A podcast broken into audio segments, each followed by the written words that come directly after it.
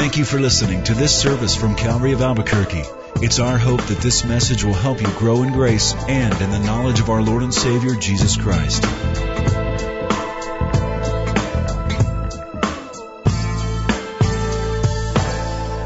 Now, would you turn in your Bibles to Matthew chapter 28? Where tonight we finish the Gospel of Matthew, and before you have any doubts in your minds that that could happen, you'll notice there's only 20 verses.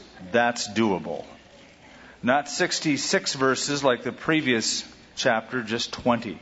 I love Wednesday nights. It's my favorite of all the activities in the week. It's something I always look forward to doing. It's unique in how we gather together in such a informal, cruisy kind of a format, sitting down, Bibles open, going verse by verse through the book. I always call this our living room. This is a large living room, perhaps, but this is where we just, in a simple way, gather together and go through the Bible. Um, we're a family, and we're a family in a living room, but every family also has rules. Uh, you remember growing up, your dad and your mom had certain things you could and couldn't do in the house after certain times, at certain times. So, um, couple rules. Number one, that you stay awake during the study. Uh, number two, that you don't get up and down, move around during the study. We don't want any distractions. You could become a distraction if you decided that you just wanted to go somewhere else and get a burger or go home early. Um, if you feel that you won't be able to stay for the entire Bible study, we respectfully ask that while we bow our heads in prayer, you would move to the very edge of the auditorium, that is the very back, and then your moving wouldn't be noticeable except to me, but not to anybody else. Let's pray. You're our Father, Lord. You're the Father of this family. And you have adopted us as sons and daughters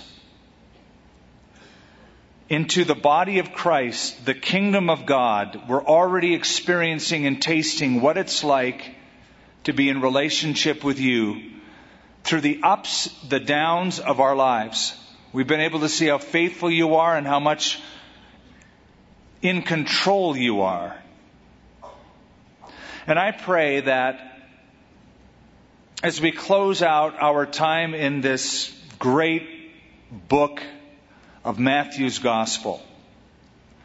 That we will be encouraged to not hold back any trust that we might be holding onto, that we would have no reserve in entrusting you with our future, our family, our concerns.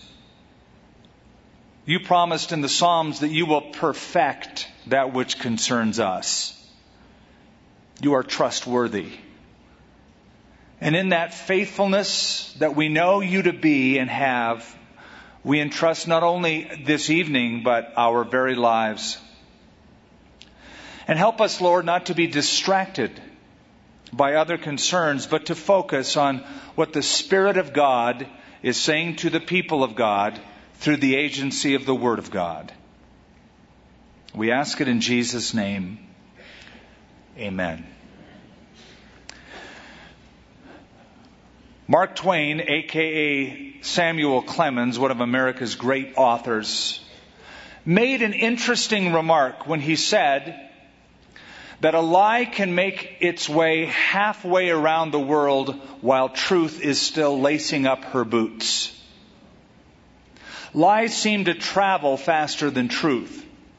Sensationalistic ideas get the press, make headlines, make news, uh, new ideas, new theories get people's attention. Back in the 1800s, there was an author by the name of Ernest Renan. You may have heard of him. Uh, he was trained as a Catholic priest. He was a scholar, albeit he became a very liberal scholar. And he was influenced by the writings of Immanuel Kant and George Friedrich Hegel. And with those philosophical worldviews in mind, he read the scripture and interpreted the scripture according to those philosophical ideals. So when he came to the resurrection, He then sought to explain it away by saying there really was no literal resurrection. Jesus didn't rise physically from the dead, but rather the disciples who were emotionally imbalanced had hallucinations. They thought they saw him. They loved him so much and being mentally unstable and in a high emotional, high strung state, they simply imagined that they saw Jesus alive from the dead, but it was simply a hallucination. And Mary Magdalene, who will be mentioned here in our text, she thought that she heard Jesus speak her voice or her name saying, Mary. But it really wasn't Jesus at all. It was a gardener, but she thought it was Jesus. Actually, the scripture says just the opposite. Mary thought it was a gardener when it was actually Jesus. Now, when Ernest Renan wrote that in his book, The Life of Jesus in the 1800s, he had no evidential reason to do that. There was no hard science behind it. He had no real good facts at his disposal. It was just a theory that he made up based on his philosophical worldview. And yet, within the first month, that writing sold 60,000 copies. Amazing. Fast forward to 1966 when another author by the name of Hugh Schonfield wrote a book called The Passover Plot, where he said that Jesus was aware of some of the prophecies in the Old Testament about the Messiah's death and resurrection, and so Jesus sought to manipulate himself, the events in his life, and the people in his life to feign his own death and a supposed resurrection to get people to believe in him. It was all a plot, said Schonfield. So, in collusion with Joseph of Arimathea and a couple of other guys, he persuaded them to give him a drug that would put him into a death like coma, but that he really wouldn't die. And then later on, while he's on the cross, he would be able to make it, he would suffer, but then being placed in this coma, they thought that he would be dead, and then later on he would get up and it would be a fake resurrection. But, says Schonfield, the plot backfired when the Roman spear went through Jesus' side and out came blood and water, so they killed him and the plot fell apart. But the disciples went on to believe in a resurrection. What's amazing about the book are two things. Number one, the academic world paid it no heed at all because it wasn't based on any good, hard evidence. But what was most amazing is that within the first few months, Schofield sold 100,000 copies. Back to what Mark Twain said a light can make its way halfway around the world while truth is still lacing up her boots. It seems that if you want to write a bestseller these days, just write about vampires, or weird sexual exploitations or some newfangled theory on the life or death or resurrection of Christ. And it seems to be a winner because time and time again, these things keep coming up with no real good factual evidence, and yet they sell over and over again. There are three credentials to Jesus Christ and his life. Number one, his impact upon human history. Number two, fulfilling Old Testament prophecy. And number three, the resurrection of Jesus Christ from the dead. In chapter 28, the 20 verses speak about the resurrection of Jesus Christ from the dead. This makes Jesus Christ absolutely, totally unique among all men, all people and all faiths, though they share certain things in common, the resurrection of Christ sets Christianity apart. For you see, most belief systems, most religious ideologies will base the religion upon the sayings, the teachings of the founder, the philosophical postulates of the founder.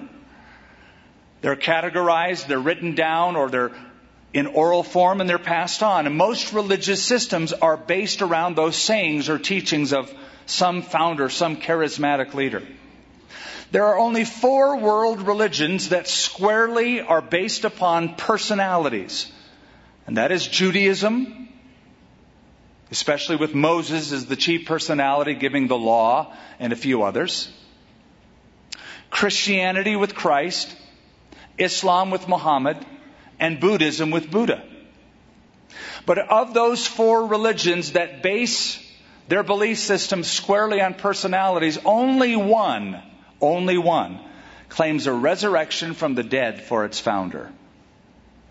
So let's see what the documents say. Not what Schonfield or Renan or others have postulated, but what the scriptures say.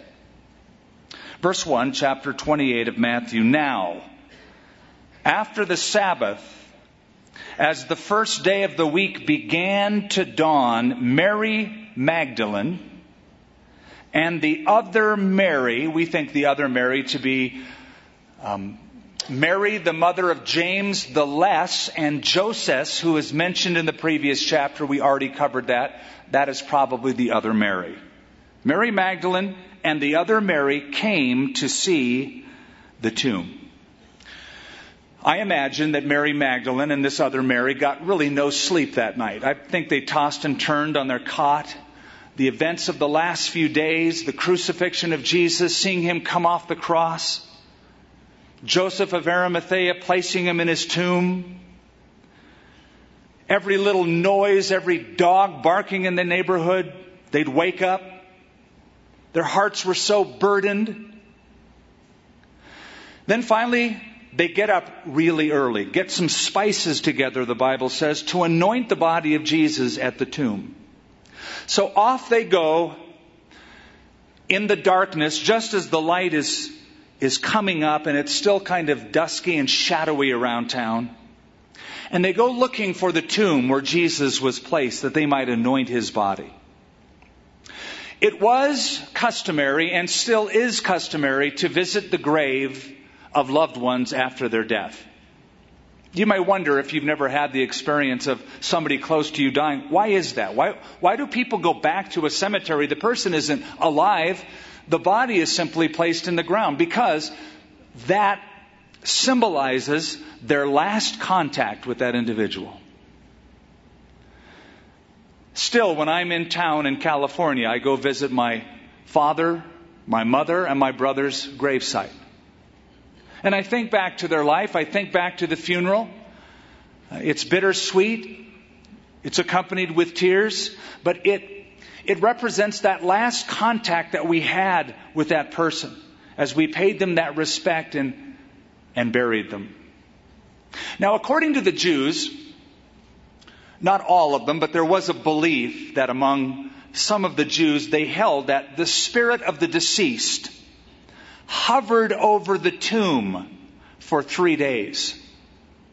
In fact, some people believed, and I'm not saying Mary Magdalene believed, but she might have, that the Spirit was hovering over the tomb seeking to re enter the corpse.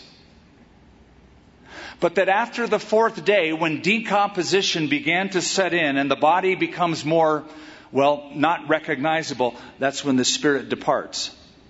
That is why those first few days, Jewish relatives, family, and friends will amass around the grave to pay their respects until the fourth day. Early in the morning, she is coming. And it says, Behold, there was a great earthquake. Now, let me just back up. The reason she comes on this day is because she couldn't go the day before, because the day before was the Sabbath. And according to the Jews, you could only take a Sabbath day's journey. Remember what that is? It's anything up to two thirds of a mile. So because Mary Magdalene and the other Mary were obviously staying at a greater distance than that, they couldn't walk that far on the Sabbath, so they had to wait for the first day of the week. So off they go. And behold, there was a great earthquake and you remember in the previous chapter when Jesus died on the cross, there was a huge earthquake. After uh, many earthquakes, there are subsequent earthquakes often that follow, but but that really wasn't what, what was the cause of this. This is because something happened at the tomb site. Behold, there was a great earthquake, for an angel of the Lord descended from heaven and came and rolled back the stone from the door and sat on it. Don't you love to read that? I'm tickled by it. The idea that Matthew gives us this little detail that the angel didn't just roll back the tomb, uh, the stone, but got on top of it and just sat on it. I just like to picture an angel doing the work and then it's like, okay, that's done. I'm just going to sit here now. just kind of hanging out. Why would the angel do that? Because the angel wants to scare off some people.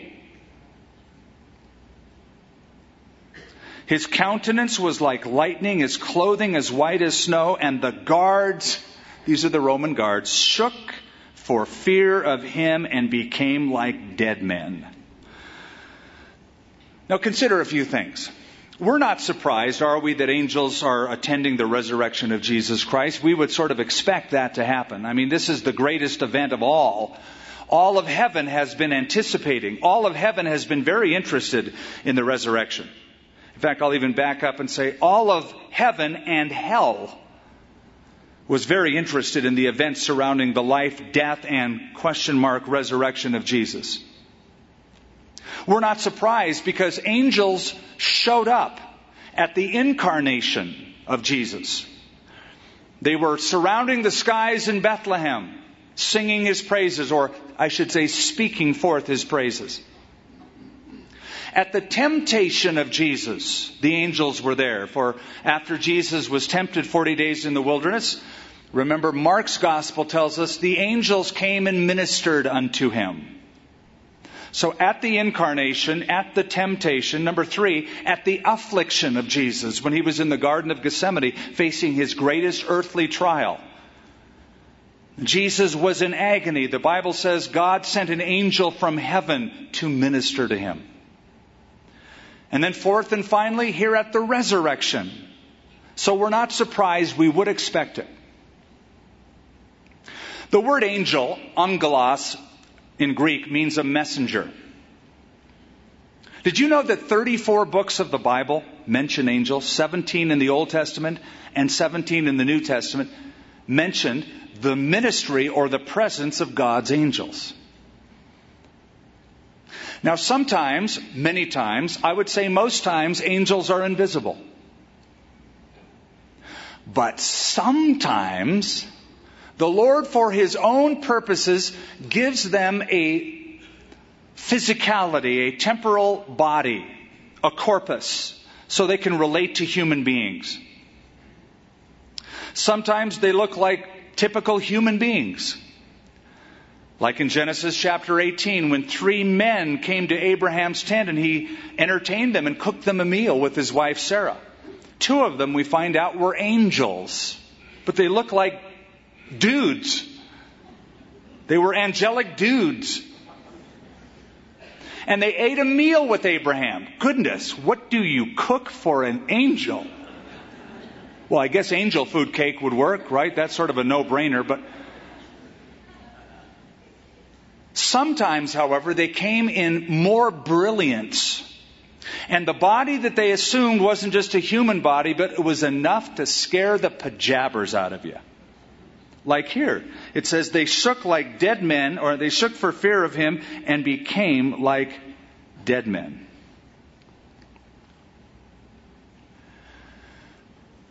I believe in angels.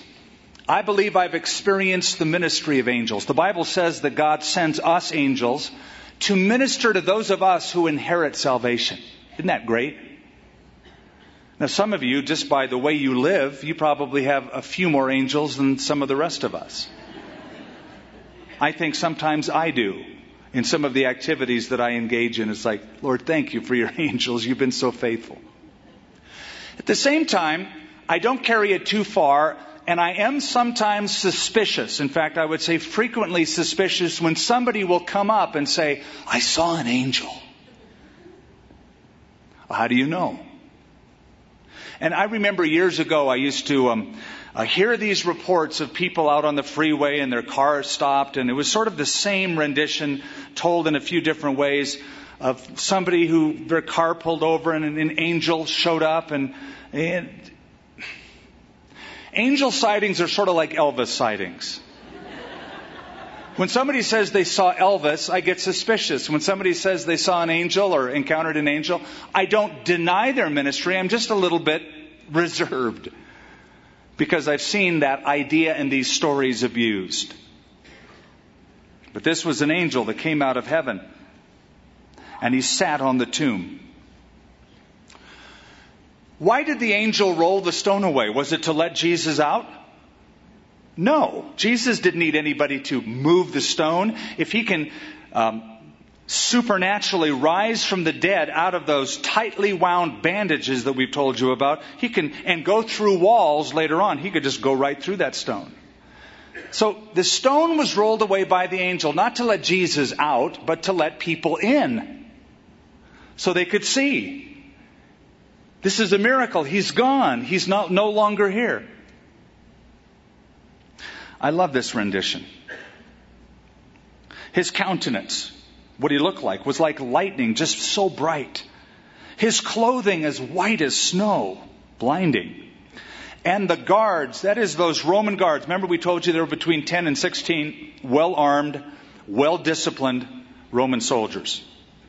The guards shook for fear of him. The word for shook is the same word previously in the chapter before for earthquake.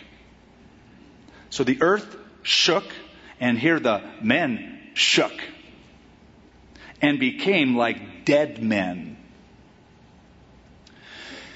Have you ever been so shaken up at something that happened that you literally shake your body? Ever wondered why you do? Why, why do people shake when they're afraid? Well, it's interesting. In your body, you have two glands attached to your kidneys called adrenal glands, and they secrete that, that chemical adrenaline. And the reason adrenaline is secreted during times of psychological trauma like that is to enable the fight or flight mechanism that is in you. Should you fight or should you run? So adrenaline is pumped into your bloodstream. And that causes your heart to beat faster. That causes more oxygen to be available to your muscles. Your pupils dilate in your eyes so that if you're in darkness, you'd be able to see better to know should you stay or run. Second, glucose that is stored in your body is released into the muscles to give them necessary energy in case they have to do extra work in that fight or flight mechanism.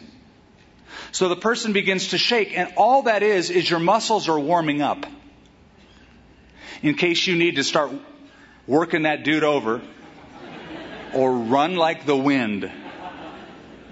So your muscles are warming up and they demonstrate that by shaking violently. Now you, you lose fine motor skills during that. You wouldn't be able to like write something with a pen, but you would be able to do some extraordinary things. So they're shaking. The adrenaline's kicking in. But this was more than just a little bit of psychological trauma. They fainted because of it. For it says they became like dead men. They just collapsed. So, if you see an angel, I would think on some occasions you would certainly know. But the angel answered and said to the women, now, obviously, the women didn't have the same response. For whatever reason, we're not told. Do not be afraid. Maybe they started getting afraid, and angels had to say, Don't do that. No need to. For I know that you seek Jesus who was crucified. He is not here, for he is risen, as he said. So, put yourself into the thinking of these women. They get up early in the morning, they bring the spices, they're going to the tomb. What do they expect to find? A corpse. Not a resurrected Savior, but a, corpse, a dead body. Now, when they left home with the spices, they didn't really think through all the possible problems that would arise, like, how are we going to move a two ton stone to get into the grave? Mark's gospel tells us that as they're going, one of them said, Who's going to roll the stone away? But love doesn't ask those questions. Love is more a gut response. You get up, you love Jesus, you get those spices, you've got to go to his side, you've got to go to the grave, and you want to perform an act of love in preparing his body for burial. Nobody did that. They want to do that. And so they go. When they go, they find that whatever problem they, they were thinking about has been solved. Now just, just learn this lesson. You will discover as a Christian so many times the problem is all up here.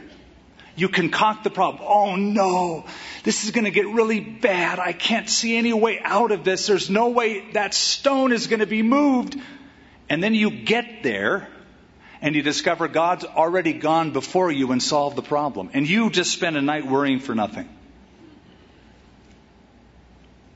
The angel was there, the problem was solved, and the angel was said, I know that you seek Jesus who was crucified. He is not here. He is risen as he said. I stop right there. This proves something.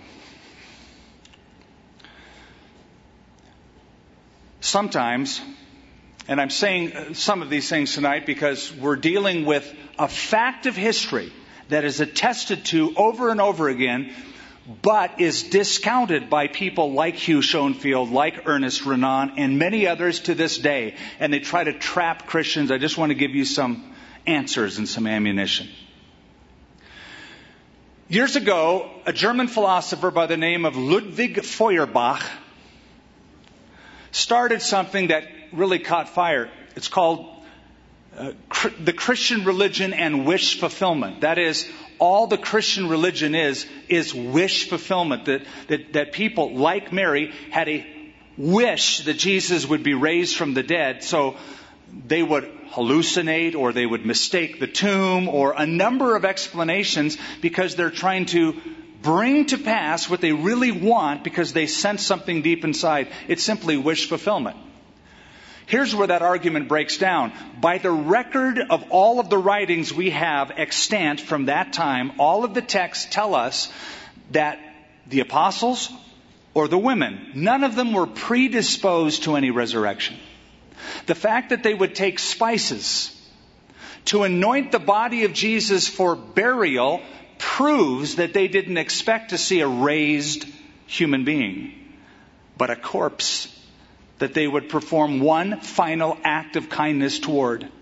There was no predisposition, there was no wish fulfillment. They just came and unexpectedly saw what they saw. Now, verse 6 He's not here, he is risen.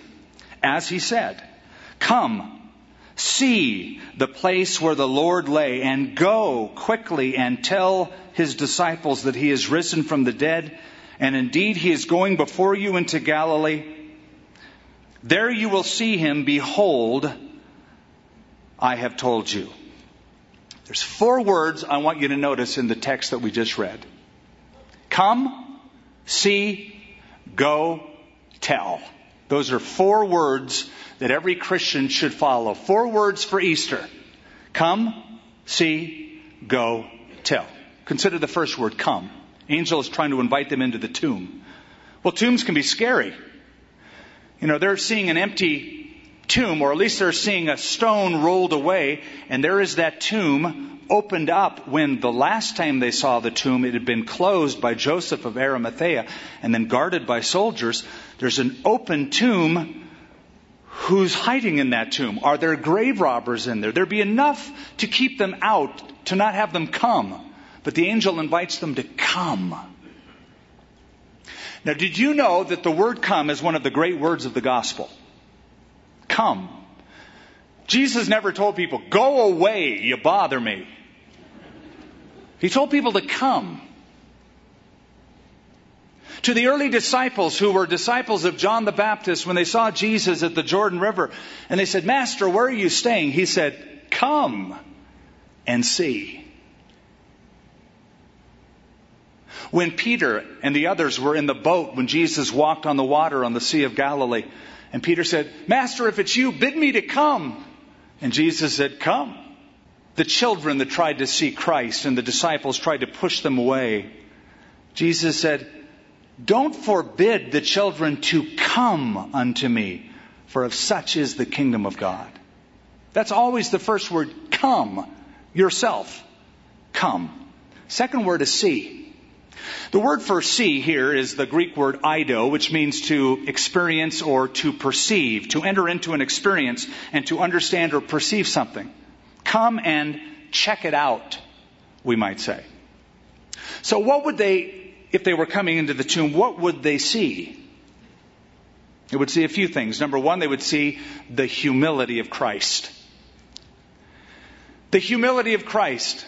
This is the extent to which God would go and Christ would go in obeying the Father in coming from heaven, assuming the body of a human being, coming to this earth and dying on the cross and being placed in that tomb. That, friends, you can see the humility of Jesus. Look how humble he is to leave heaven and be put in that rock grave. Paul says in Philippians, he humbled himself and became a man subject unto death. So you see the humility of Jesus. Number two, you see the reality of sin. You want to find out how bad sin is? You, you ever think about, I, I'm going to toy around with this little activity for a while. I know some people call it sin, but, but, but how bad could it really be? Look at what it did to Jesus. It killed him. He lost his blood, he lost his life, and was placed in that rock tomb for sinners. So when you come, you see, you check out, you perceive the humility of Christ, the reality of sin, and finally, you'll see the victory of life. Because you know what the angel was trying to get them to see? Nothing. Come and look. Nothing's there. That's the point. He ain't here. All John says was there was the cocoon from the bandages unruffled, that the body just moved through them and it just flattened out like a tire would flatten out when air is released. There was no unwinding, there was no struggle. He was just gone. Come, check it out. Notice the next two words go and tell. Once you come and once you see, you perceive, you experience, don't stop with that. And, and, here's where many of us do stop. We go, wow, that's cool, man. Okay, I believe he's raised from the dead. Okay. What are you doing about it? Well, nothing. I've come and I've seen and I believe. Okay. What are you doing about it? See, the angel wants to turn their fascination into proclamation. Go. Tell. Announce it. Come, see, go, and tell. We must never reduce the empty tomb to some religious relic or to some place that we save up thousands of dollars to take a tour to Israel to go see and go, wow, that was really moving. Wow. I'll even shed a tear here. That was so awesome. Great. Once you come and see, now go and tell. You're on a mission. You have a message. The message includes your salvation, but also the victory of Jesus over death that ensures you everlasting life in heaven with Him forever. You got the message of messages. Better than any message at an election for any candidate who will not save America, no one will. You have the message of the glorious, life changing gospel of Christ. Come, see, Go and tell. See his humility and see his victory. And tell people what you've seen. Tell people what you've seen in terms of changes in your life and changes in other people's life. Your personal testimony, your personal story is what you should go and tell. I'm making a deal out of that, uh, an issue out of this, because there is this idea, and it's prevalent among many Christians and, and some churches in particular that, well, you really can't go and tell until you reach some level of maturity, an academic stature. And once you really get it, or, or, well, I've got so many personal issues in my life and problems, and once I fix that stuff, then I can go and tell. I'll be free to go and tell. Listen, Jesus is telling this to a woman who is just right now starting to figure out the resurrection. You think she has her theology down pat? Nope. But what she is going to discover is good enough. Take what you see and you go and you tell. Four words come, see, go, tell. So, they went out quickly from the tomb with fear and great joy. What an interesting mix of emotion. And they ran to bring his disciples word. And as they went to tell his disciples, behold, Jesus met them, saying, Rejoice. In the old King Jimmy, it says, All hail. And that's because this was a common greeting. It would be like walking by somebody and going, Sup? Or, Howdy. So they're running, they're on their way. Jesus shows up and says, Howdy. What's cool about that?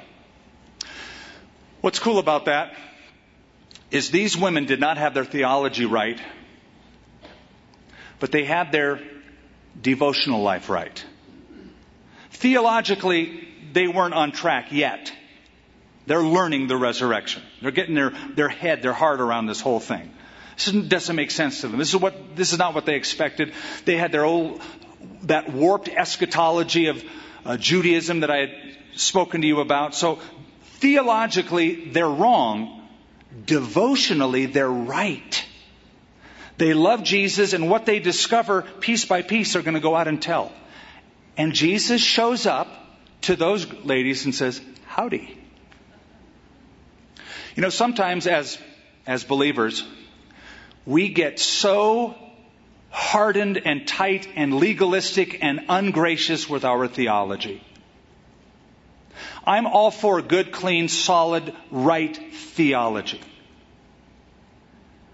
But you can have your theology right, and you can be so right, you're dead right. Get my drift? You're just dead right. There's no real life in you.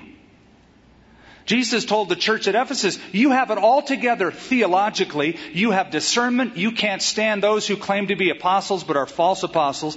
But you have left your first love. You're together theologically. You're out of order devotionally. You don't love me like you did at first. And I submit to you, it's those people, not necessarily who have their theology perfect, but their devotional life is perfect, is right, at least, that Jesus will show up to. He'll show himself to them time and time again and go, Howdy. It's me. Here I am. Now, it's best if you can marry both good doctrine, good theology, with that passion and that devotion and that love and that response. But it's interesting that theologically they're not quite there yet, but devotionally they are right, and Jesus appears to them. And I believe there's a pattern there. Jesus said to them, Do not be afraid. Go and tell my brethren to go to Galilee, and there they will see me. Oh, the graciousness of Christ. Go and tell my brothers. My brothers? Who were his brothers? Who were his brethren? Well, Peter, John, and all of the apostles who fled, disowned, ran away, will be doubting, who denied him. Go and tell my brothers. No, if I were Jesus, I might have said to Mary afterwards, Go and tell those losers. I have words for them, and I want him alone in Galilee. But that's not our Jesus. Our Jesus, so merciful, so gracious, so knowing the failures of all of us, says, Go and tell my brethren, my brothers, to go to Galilee, and there they will see me. Now, while they were going, behold, some of the guard came into the city and reported to the chief priests the things that had happened. When they had assembled with the elders and consulted together, they gave a large sum of money, literally silver, to the soldiers, saying, Tell them, his disciples came at night and stole him away while we slept. And if this comes to the governor's ears, we will appease him and make you secure. So they took the money and did as they were instructed, and this saying is commonly reported among the Jews until this day. Go back in your memory and, and think about what has happened the last few days, and especially how these leaders, these authorities, were preoccupied from getting the truth out. And all of the um, shenanigans, all of the unethical behavior that has gone on in the last few days. Number one, the illegality of the trial before Caiaphas and before Annas, the high priest. Remember, we showed you what the Talmud said and the Mishnah said about how trials were to be conducted, and they violated every single one of those tenets. The illegality of the trial. Number two, the mob psychology when they were before Pontius Pilate, getting the crowd whipped up. Crucify him, crucify him, release Barabbas, and got the whole frenzy going. And number three, blatant bribery. Okay, we got to come up with a plan. Uh, this has happened. There's an empty tomb, and uh, we're going to give you a lot of money. And so here's the deal: we'll give you this money, but you have to say that um, while you slept, the disciples stole the body. Now, can you see the hole in that logic? Think about it. That is the most illogical thing that you can ever say. Because if somebody says, "What happened to Jesus' body?" Well, we were sleeping and they stole the body. How would you know who stole the body if you were sleeping? You see, I, I, don't, I don't know about you, but when I'm asleep, I might dream things, but I can't give you facts of what happened last night. I'm unconscious. It's perfectly illogical. So go back to what I opened with, what Mark Twain said about the lie versus truth, what Ernest Renan said in the 1800s and Hugh Schonfield said in the 1960s, and all of the weird ideas about explaining the resurrection. Because you see, I challenge anyone to explain what happened to Jesus on any other basis other than a miraculous resurrection from the dead. Now, let me run down what some of the common myths are and the common accusations. Number one, we read it here. The disciples stole the body of Jesus. What's wrong with that? Number one, the disciples were in no mood to steal the body of Jesus. If I read the original documents correctly, they were afraid. They fled. They ran. And presently, before Jesus appeared to them, they were in the upper room behind locked doors. They were scared to death because they thought they could be killed. They would be next. They would be butchered. So they were in no mood to confront 10 to 16 well armed men and move the stone. Number two, let's just suppose that the disciples did steal the body. Now, for the disciples to steal the body, according to this little bribery scheme, the guards have to be asleep. Well, for Roman guards to be asleep, they lose their lives. They would sleep in shifts. And if you may remember in the book of Acts, when Paul the Apostle was in the Philippian jail and a Roman soldier um, guarded him, and uh, the prison was opened, and the guard was going to kill himself, and Paul says, Don't kill yourself. Do yourself no harm. The reason he was going to kill himself is because he knew it's either I kill myself or I'm going to be killed for falling asleep on the job. But let's say the soldiers were asleep, and the disciples are sneaking around the grave. Peter, shh, those big fisherman feet, shh. John, quit burping. Okay, okay, we haven't woken him yet. Now let's quietly move a two ton stone. You see how ridiculous that is? That's going to make so much noise, all the neighbors are going to hear. So the disciples stole the body doesn't make good sense. Here's another myth. Some will say, well, here's the explanation for the resurrection of Christ. The Jews stole the body. Now play that out in your mind and see how ridiculous that is because in the next several weeks, according to the book of Acts, the disciples hit the street in Jerusalem and preach the gospel and thousands upon thousands of Jewish people become believers in Yeshua as the Messiah on the basis that he has been raised from the dead physically. Well, if the Jews stole the body, all they have to do is produce the body. Because the priests became so upset that so many people were believing in Jesus based upon the resurrection, all they had to say is time out. There's no resurrection. We stole the body, habeas corpus, we will produce the body. Here it is. Here he is. Here's the evidence that this is all a fabrication. So you can check those off your list. Third lame explanation for the resurrection. Well, the women went to a tomb and it was an empty tomb, but it happened to be the wrong tomb. You see, it was early in the morning and your eyesight isn't all that great in the morning and the sun isn't out and everything's gray. And if you know the topography of Jerusalem, and this is true, by the way, there are so many tombs scattered around, it'd be easy to get to the wrong tomb.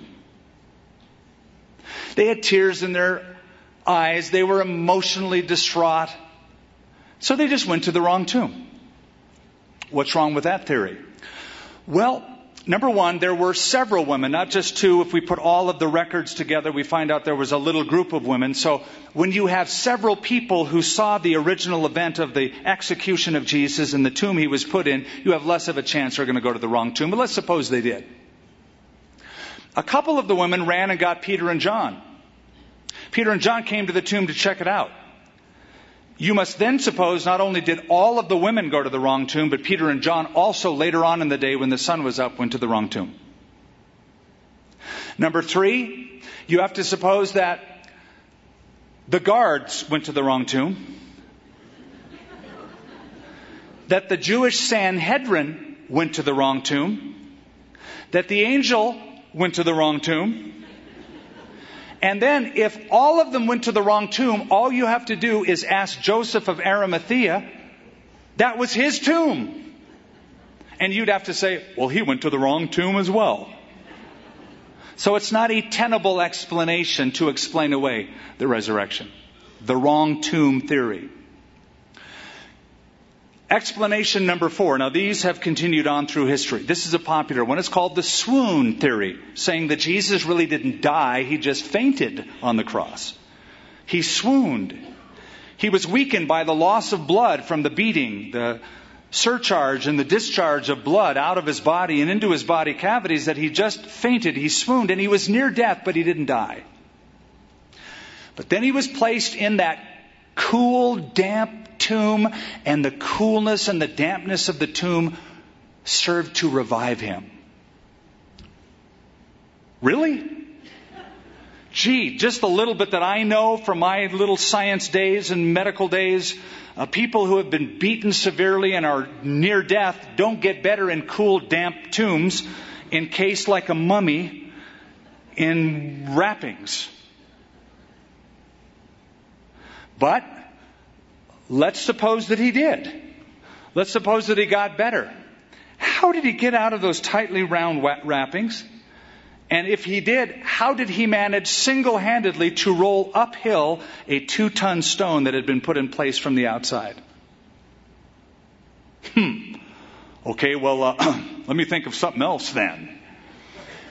Is there anything else? There actually is, and that is what I started with the hallucination theory. They hallucinated. They just thought that they saw. What's uh, uh, wrong with that theory? A couple of things. Number one, hallucinations are never corporate. If we all see the same thing objectively, the chance for collusion is just not high on the probability list. They're not corporate. They may be individual. And uh, psychologists will tell us that people who are predisposed to that, certain high strung personalities, emotionally distraught on the edge persons, can and often do under extremists, extreme situations, hallucinate. But you have, according to 1 Corinthians 15, verse 6, 500 people at one time seeing the resurrected Christ. So that's a corporate experience. Number two, you have people with all different emotional dispositions seeing Jesus. Peter, who is sorrowful, Thomas, who is doubtful. Um, the two disciples on the road to Emmaus, Luke chapter 24, who were unhopeful. And a whole series of people in all different dispositions experiencing in different settings the resurrected Lord. Let me give you, and I'll close with this because we're about out of time. There is actually another explanation I heard about recently that is to me, well, it's just stupid. it's that it was the right tomb. The body of Jesus was there. Joseph of Arimathea put it there, sealed up the tomb, but later on, he had second thoughts. And he thought, you know what? I don't want Jesus to have my tomb. I want my tomb back. I want it for me and my family. I changed my mind. So that he went back, opened up the tomb, took the body of Jesus out, and placed it somewhere else. So they took the money, verse 15, and they did as they were instructed. And this saying is commonly reported among the Jews until this day, and it still is. I've had conversations with some who will still take option number one, even though it's not a logical conclusion. The logical conclusion is what we read here. And the eleven disciples went away into Galilee to the mountain which Jesus had appointed for them. And when they saw him, they worshiped him. Oh, what a worship service that must have been. Unlike any other, probably the greatest, most sincere, most emotional worship service throughout history was that worship service that day. As these disciples now had the reality of all of the claims of Jesus Christ now substantiated in one fell swoop, He's conquered death like He predicted. He's standing in front of us. And they worshiped Him. He's divine. He is God in human flesh, like he said. I thought my ears were like not hearing that right, but I get it. But then notice what else it says. When they saw him, they worshiped him, but some doubted. I'm saddened by that, but I'm glad that's there because it shows me how trustworthy the biographer Matthew was. You see, a lot of times people, when they want to write biographies of people, they just aggrandize the situation and they sensationalize it and it was magnificent and everybody believed and we all lived happily ever after. He pointed out that even after the resurrection, though it galvanized the faith, there were some who did not believe. Some still had doubts. I don't know what they thought. It's a trick. It's weird. This isn't right. I'm seeing things. They worshiped him, but some doubted. You know what? That is a description of every church service that has ever existed. Some believe and some don't. Some have faith and some doubt. A majority might have faith, but there are still some who go, eh, I don't know. There's something wrong. I'm going to find out. There's something else. Do you want to know what one of the greatest evidences of the resurrection of Jesus Christ is? These disciples, period. If any of those theories that I mentioned were at all possible or tenable, and let's say the disciples knew it, we stole the body. Let's keep this lie going, man. We've come this far. Well, we have a problem. Bartholomew was flayed alive. John was boiled in oil. He survived the ordeal and then he was banished to Patmos. Matthew beaten with the club. Thomas went to India, lanced in East India with a spear. And if you go through the list of all of the apostles, all of them died a violent death, except John, who was banished to Patmos and then survived and died in Ephesus. Don't you think that if they knew this was a lie, that somebody stole the body or any of these things were untenable, that one of them would have broken. Especially, history tells us that not only did they die, but their families, in some cases, were also killed. Don't you think they'd say, okay, time out. I've known this is a lie from the beginning. I'm going to break and tell the truth. The consistent testimony that brought the suffering and death of these apostles, history shows us, is one of the greatest evidences for the tenability, believability, authenticity of the resurrection of Christ in the New Testament. They worshiped him, but some doubted. And Jesus spoke to them saying, All authority has been given to me in heaven and on earth. Go therefore and make disciples of all the nations, baptizing them in the name of the Father and of the Son and of the Holy Spirit. Back in verse 18, here's the idea. All authority. Based on all of the authority that has been given to me. You see, the days of Jesus' humiliation are over with. Jesus died, but Philippians says, God, having exalted him, has given him a name above all names, that at the name of Jesus Christ every knee should bow, every tongue should confess. Soon Jesus would be ascending to the right hand of the majesty. Later on, and we're still waiting for it, he will come back, take his church, and later come back with his church to the earth to rule and to reign. Daniel chapter 7 talks about the dominion that was given to the Son of Man in that vision of chapter 7 of Daniel as the Son of Man stood before the Ancient of Days. The humiliation is over. The glorification has come and soon his reign. I can't wait for that day. All authority has been given to me in heaven and on earth. So on the basis of Jesus' authority, we are to go, verse 19, go therefore and make disciples. Go out with the authority of Christ. He told you to do it, do it. And when you do it, know that you have the commissioning authority of the Son of God to preach, to teach, and to make disciples. That's why you can be bold. You have all of his authority that's been given to him that he passed on to you. Go therefore and make disciples of all the nations, baptizing them in the name of the Father and the Son and the Holy Spirit. Now I got to tell you something about verse 19. The main word in that verse is not the word go. I know missionaries would like to say that it is, but it is not. The main word in that chapter, the main verb, is make disciples. Disciple, the noun is mathetes in Greek. The verb form, the lexical verb form is uh, matheteo. And the word here for make disciples is mathetesite. Something like that. It means to discipleize. And here is how it is to be rendered. Having gone, discipleize or on your way, I'm implying that you will be, wherever you go, if you go to your job, if you go across the world, if you go across the street, if you go to your son's bedroom or visit your parents, having gone, as you go and live your life, discipleize. That is, reproduce yourself in others. You see, never in Jesus' thinking was just simply raising of the hand or the conversion experience the be all end all of it. You reproduce yourself so the life of Christ that is in you, you see reproduced in other people. As you both follow Jesus together, you discipleize them.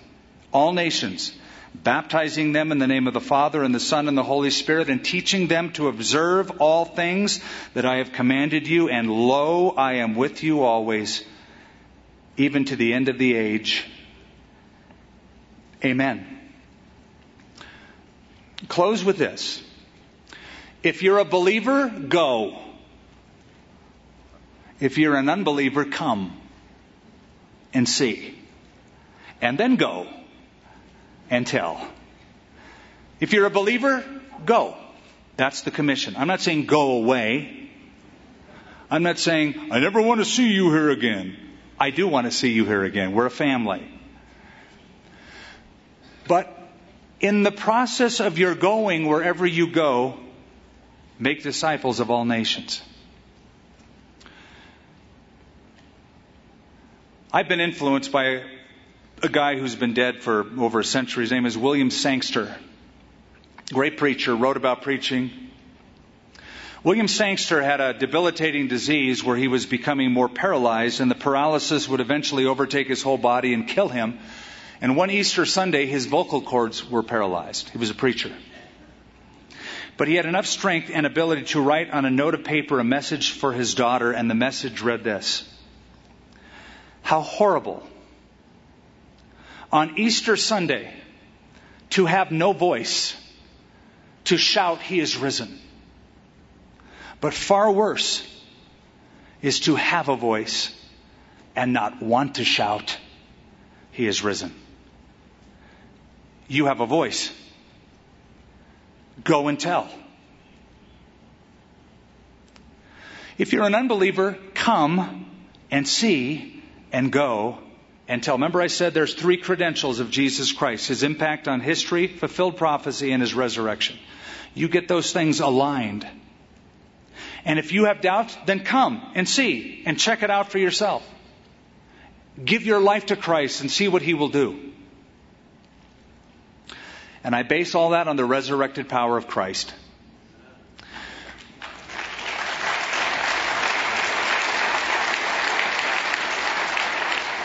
Some years ago, a Muslim in Africa was converted to Christ. I believe in Egypt. A Muslim was converted to Christ. When some who knew him were angry and wanted an explanation as to how, why would he leave Islam and convert to Jesus Christ, he said this. If you were walking down the street and you came to a fork in the road and you didn't know which way to go and there were two men who were there, one was alive and one was dead, which one would you ask for directions? I would ask the one who rose from the dead, conquered the grave. Come and see. And when you do, by God's grace, you will go and tell. Father, we bow our heads, we bow our hearts. In so doing, we humble ourselves before you as your mathetes, your disciples, your learners, your followers. We're trying to get this right. We're trying to understand as much as we can about who you are and who Jesus is and what he wants us to do.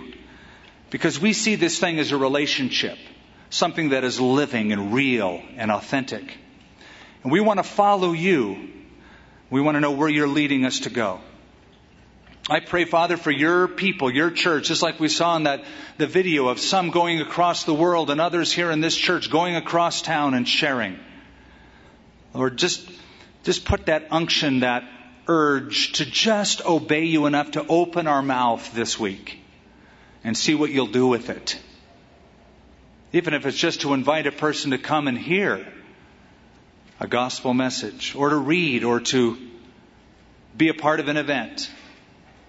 Give us that boldness. I pray, Lord, if there's any here who don't know you tonight, that they would come and see and experience who Jesus is. As our heads are bowed, as you're thinking about your own life, your own experiences so far, you ask yourself, are you satisfied with what you've experienced so far in life? Or are you thinking, I wish there was something more? And I wish that more would include my own forgiveness, newness of life, and a relationship with the living God. It can if you come and see, but you have to come and you have to see.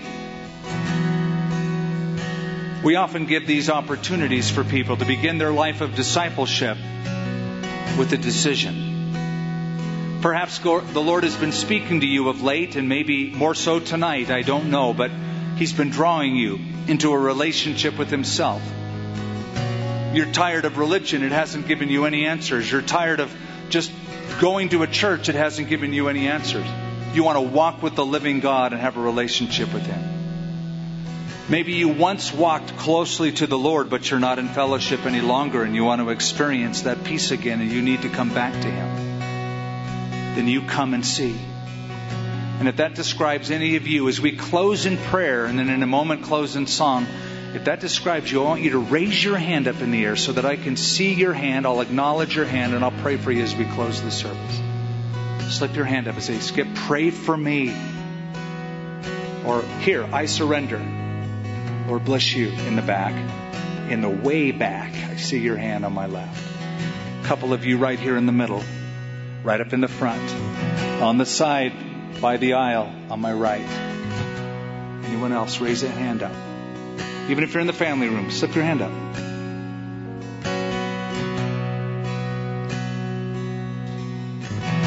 Any takers in the balcony? Any receivers in the balcony?